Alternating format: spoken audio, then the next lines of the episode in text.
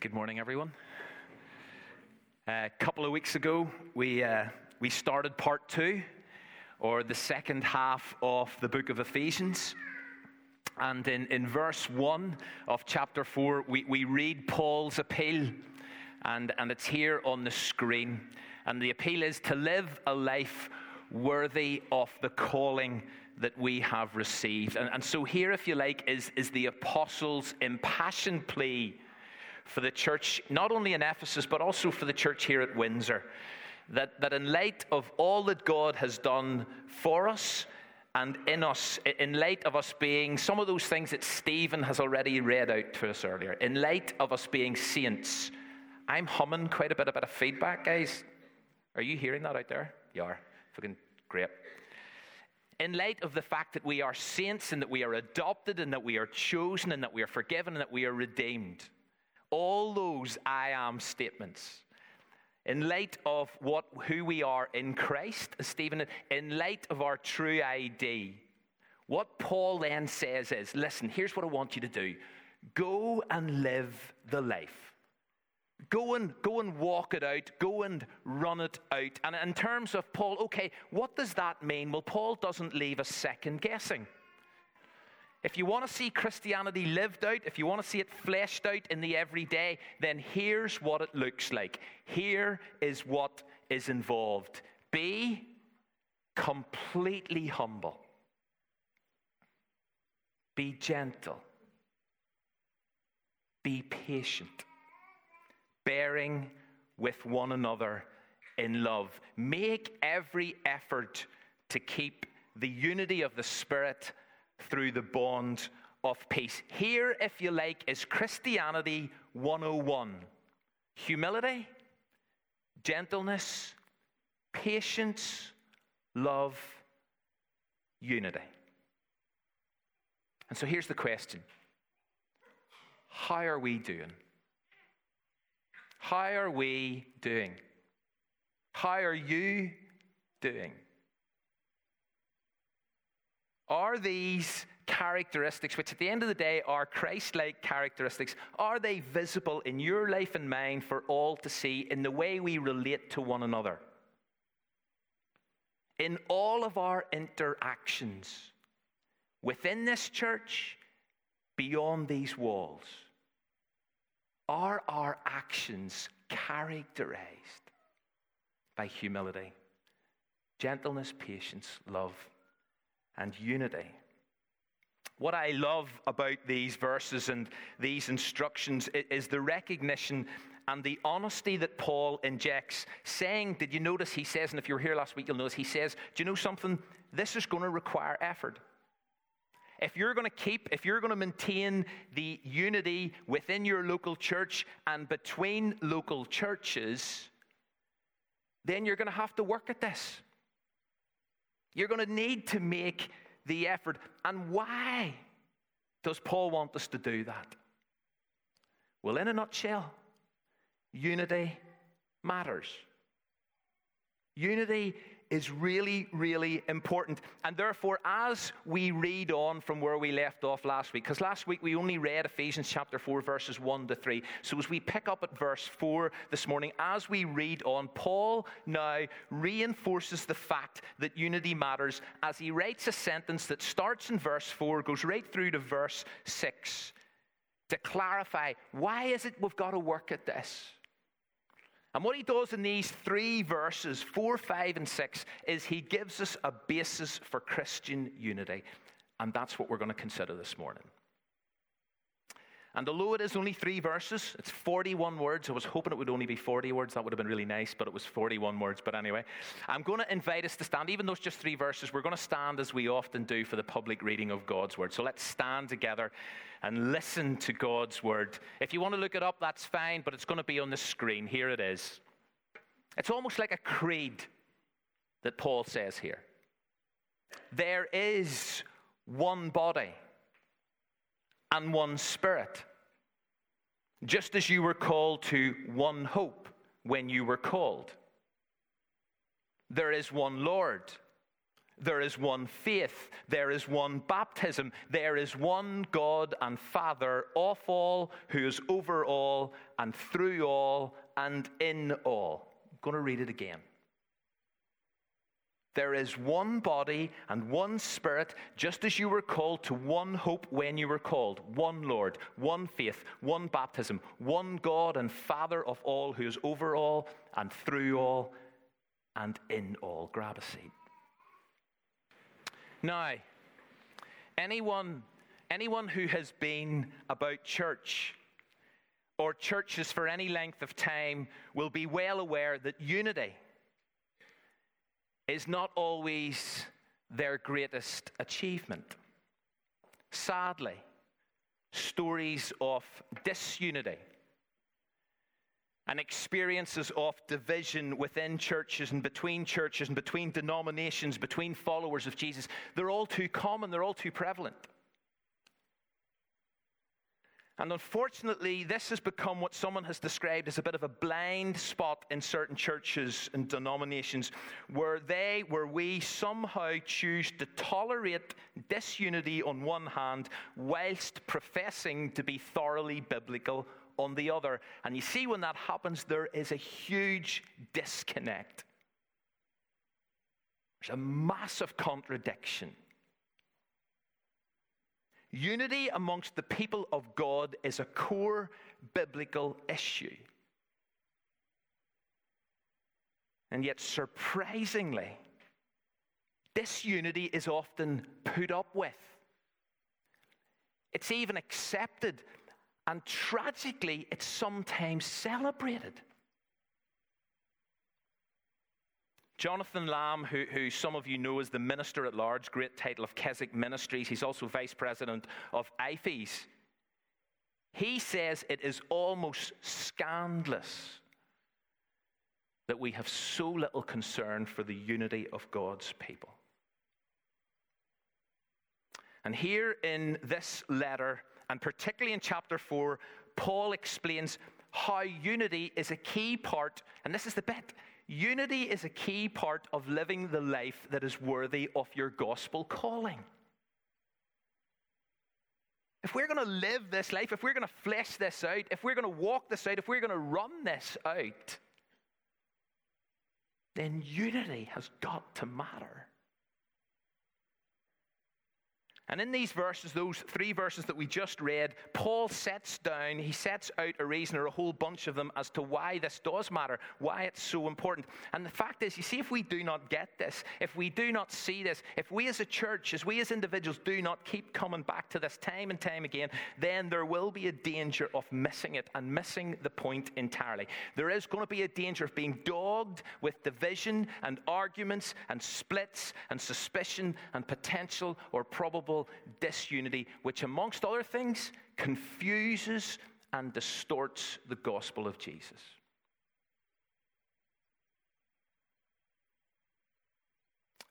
And even in saying that, I do not underestimate for a moment, and many of you realize this, I do not underestimate for a moment the challenges that do lie ahead with this issue. Unity within a local church and between churches is tricky and difficult enough. But despite the challenges, and despite the effort that is required, says Paul, we've got to work at this. We've got to seek and maintain the unity, remember, that Jesus has accomplished. We're not to strive for unity. We're to strive to maintain the unity that Jesus has accomplished. We're to strive to maintain the unity that Jesus prayed for. His last prayer, his high priestly prayer, as it's called in John 17, he cries out to his Father that his children, his disciples, would be one. And Jesus also makes it clear that this is a sure marker that we belong to him. It's by your love for one another that a watching world will know you belong to me. And we're not talking about unity for unity's sake. We're talking about unity for Christ's sake. it's for the sake of the gospel. And so I want to explore these verses together. But as we, we do that, we, we need to rewind for a moment and, and recall one, at least one anyway, non negotiable truth that Paul has already explained. And those of you who have been journeying with us through this series will hopefully remember this. But back in chapter 2, as Paul talks about the crucifixion and death of Jesus Christ, about what we are going to remember in a short while around this table. As Paul talks about this, he makes it incredibly clear that at the cross, dividing walls of hostility came crashing down. Barriers that once existed between different people and different people groups, they are dismantled. And now, what has happened? We have one new humanity at the cross. One body has been formed. How has that happened? As people are reconciled to God at the cross and as people are reconciled to one another at the cross. And so at the cross, people are united. They are recreated, they are joined together. And then writes Paul, they are being built together to become a dwelling place in which God lives. That is the church. It's all in chapter 2. And so Paul says, listen, the people of God at the cross, where barriers, walls come crashing down, reconciliation takes place. People, this new one humanity, this new one body. People are united, and therefore, in urging them to live lives that are worthy of their calling, he says, Listen, what I want you to now do is you walk this out, as you flesh this out, as you live this out, I want you to make every effort to keep the unity, to maintain the unity. How? Be humble be gentle. Be patient. Be forbearing. And as the apostle teases this out, he, underpins it not so much, or he underpins his argument uh, uh, not so much by way of argument, but by way of urgent appeal in a sentence that contains these seven ones. One body, one spirit, one hope, one Lord, one faith, one baptism, one God and Father. The very fact that there are seven has prompted some people to suggest that Paul is highlighting and stressing the idea of a perfect, God given unity because, as we all know, the number seven in Scripture is so significant. And that, that may be the case. But you know what is clear from this sentence? These are all statements of fact. So he begins, There is. There's no question about it, there's no query here. There is one body, one spirit, one Lord, one faith, one baptism. Although what exactly each of them mean is a little more up for discussion. And so, what I want to do in the time left, and I, I am conscious of, of time this morning, and hopefully we won't get to one baptism. But uh, I am constant. But in the time left, we're going to consider each one in a, in a little more detail, just to, to, ground our understanding of Christian unity. Because as I said earlier, unless we get our heads around this, unless we as a church are clear on this, here's the danger. Our actions may send out all kinds of confusing signals because you see, what we believe about unity absolutely determines how we live. What we believe about unity determines how we live. It's, it's the case with so much of our faith. What we believe about certain things then determines how we walk out this Christian life. And what I want to do is, I want to start with the seventh one.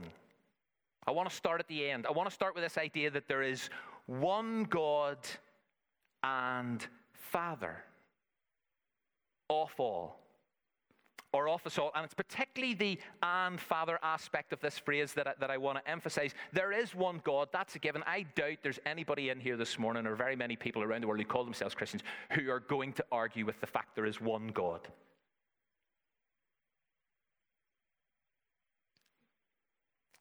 But as Paul encourages us to keep the unity, he makes the point, and it's an important one, that the basis of our unity is not structural, it's not organizational. The basis of our unity is, in fact, relational. It's one God and Father. We are children of God. We have been, back to the first week, we have been adopted into his family through Jesus. We therefore belong together. And therefore, this is the critical part. We are now brothers and sisters because we are sons and daughters of the Father. Like that's, that's the fundamental starting point. We are brothers and sisters because we are sons and daughters. That cannot be changed.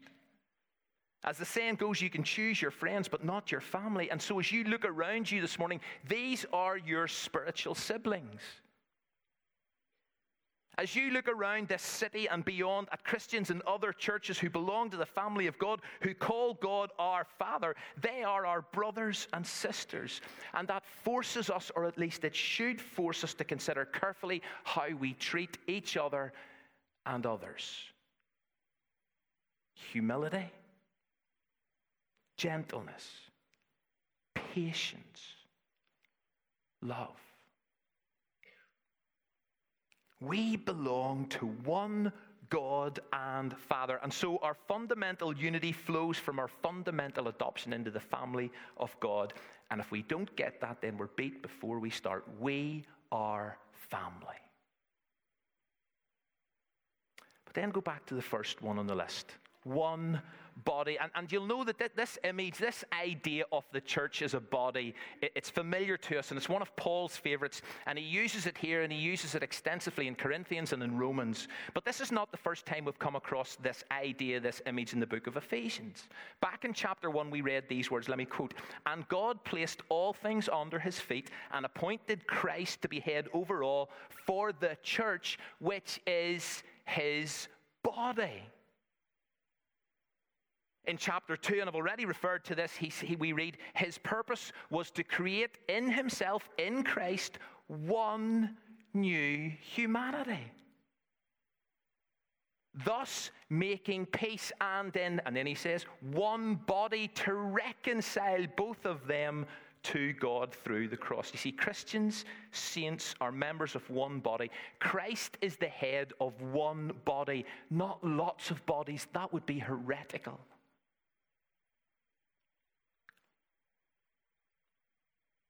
And yet, that's sometimes how it seems.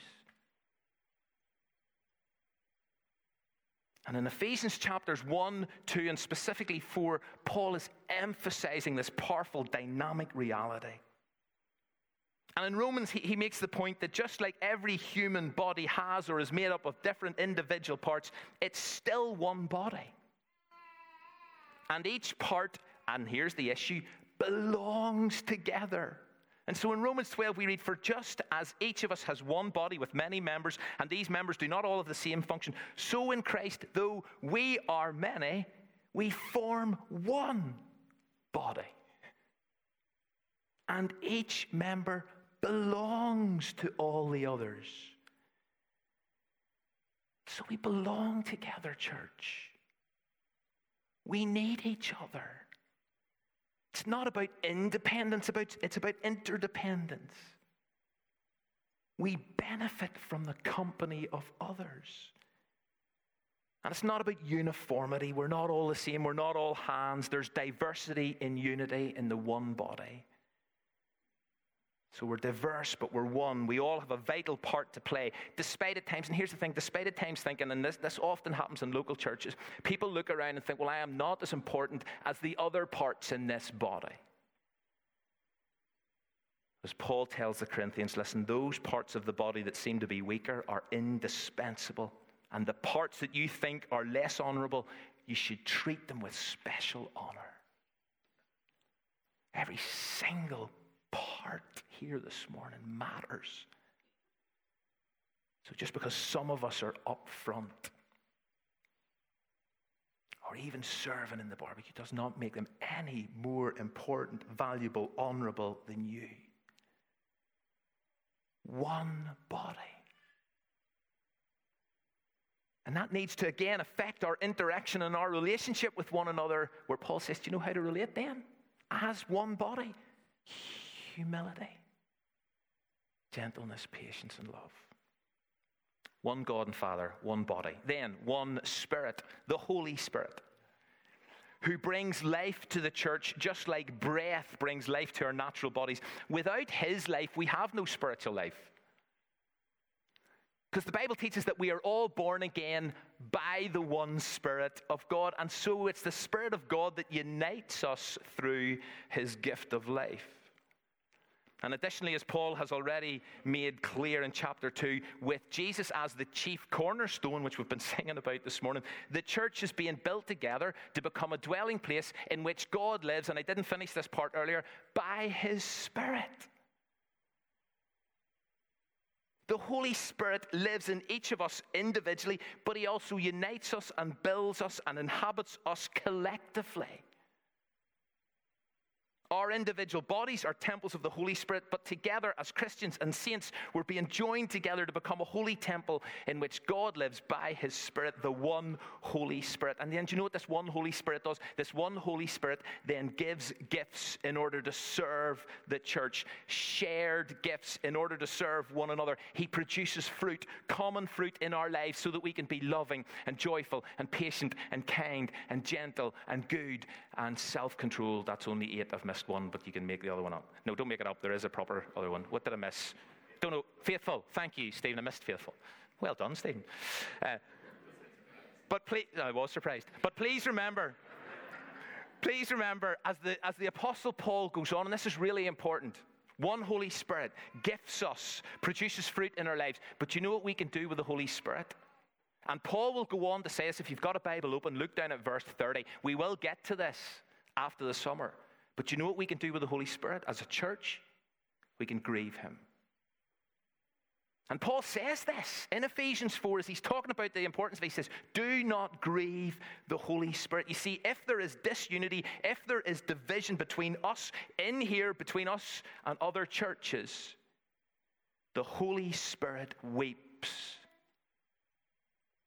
which is why Paul will go on after verse 30 and verse 31 and 32 to encourage the saints here's what I want you to do. Do not grieve the Holy Spirit, but instead build each other up. Get rid of all bitterness, anger, rage.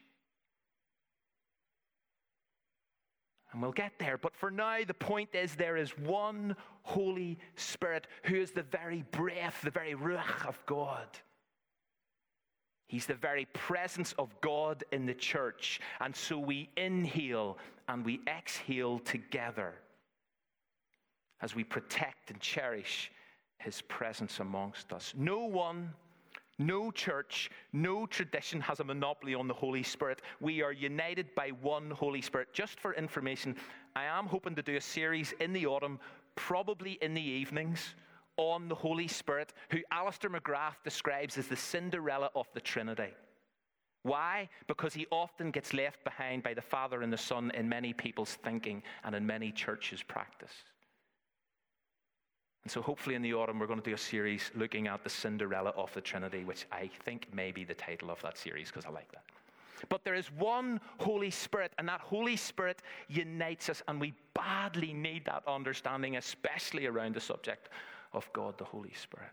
No, not the subject, wrong. The person of God the Holy Spirit. Right, that's three ones done, four to go. Time's almost gone, and I don't want to have to rush the pleasure and privilege of uniting around this table. So let, let me quickly deal with one hope, one Lord, one faith, one baptism. So, one hope. Do you know all Christians have a shared future? Nothing to do with that document that came out in Northern Ireland in 2005. All Christians have a shared future, a shared certain hope of eternity with Jesus in heaven, the new heaven, the new earth. And this hope, this shared future hope, sits right at the heart of the New Testament. And linking it back to something that Paul has said in chapter 1 this inheritance that we anticipate, this hope that we look forward to, is secured by the Holy Spirit, who is, to quote Paul, a deposit guaranteeing our inheritance. We have one hope. What is the one hope we have? The one hope of Christ's return, the one hope of heaven, where we are going to live together forever for all eternity. So we might as well get used to liking each other now. There is one hope, one shared, certain hope. And then there is one Lord clear reference to Jesus, particularly in the New Testament. And Paul has already explained how salvation and rescue is found in Him alone. It's all about Jesus, it's who He is, what He has done for us at the cross, as we'll remember in a moment. Jesus is the one way to the Father, the one way to belonging, the one way to adoption. Our unity is centered around Jesus.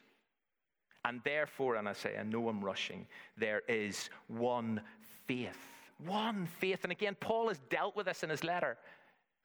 Back in chapter 2, for it is by grace that you've been saved. How? Through faith. Not from yourselves, it's a gift of God. So there's just one faith, and that in itself is a gift, and it's that one faith that unites you. And then finally, there's one baptism. This one could be controversial. And it has been, it still is. As I say, therefore, for my sake, it's a good job the time's gone. But let me, let me say this it is unclear. And I'm not ducking this. But it is unclear, and virtually every single Bible commentator you read agrees on this. It is unclear whether Paul here is stressing water baptism or baptism in the Spirit or off the Spirit. That spiritual baptism that takes place whenever anyone, someone comes to faith in Christ. That baptism that John the Baptist referred to when he said, There is one coming who is going to baptize you with the Spirit and fire. And so ultimately, for me, the baptism here that is being referred to is baptism into Christ. And that is what unites us. And so, Paul in Galatians 3, writing to the church there, says, So in Christ Jesus, you are all children of God through faith, for you were all baptized into Christ, and you have clothed yourself with Christ. Therefore, it's our one baptism into Christ that joins us together. That is what unites saints all around the world together. That's what unites us as saints here this morning. And so I know there's lots more to kind of tease out and chew on, but as we wrap this up, I want you to leave here this morning. This has been my prayer this morning. I want you to leave here this morning with these seven ones ringing in your head one body, one spirit, one hope, one Lord, one faith, one baptism, one God and Father. That is fact. Here's our challenge. Our challenge is to go from here and make every effort to keep the unity through the bond of peace, to do nothing, to say nothing that will destroy or threaten that unity or unity in the family of God. And just to backtrack once more, if you're wondering, well, how do I avoid being part of the problem and be part of the solution instead? Then here's how you do you be completely humble, be gentle, be patient, forbearing with one another. And may God help us to make every effort to maintain the unity in this local church and between us and other saints. And may God forgive us if we ever say anything or do anything to create disunity or division.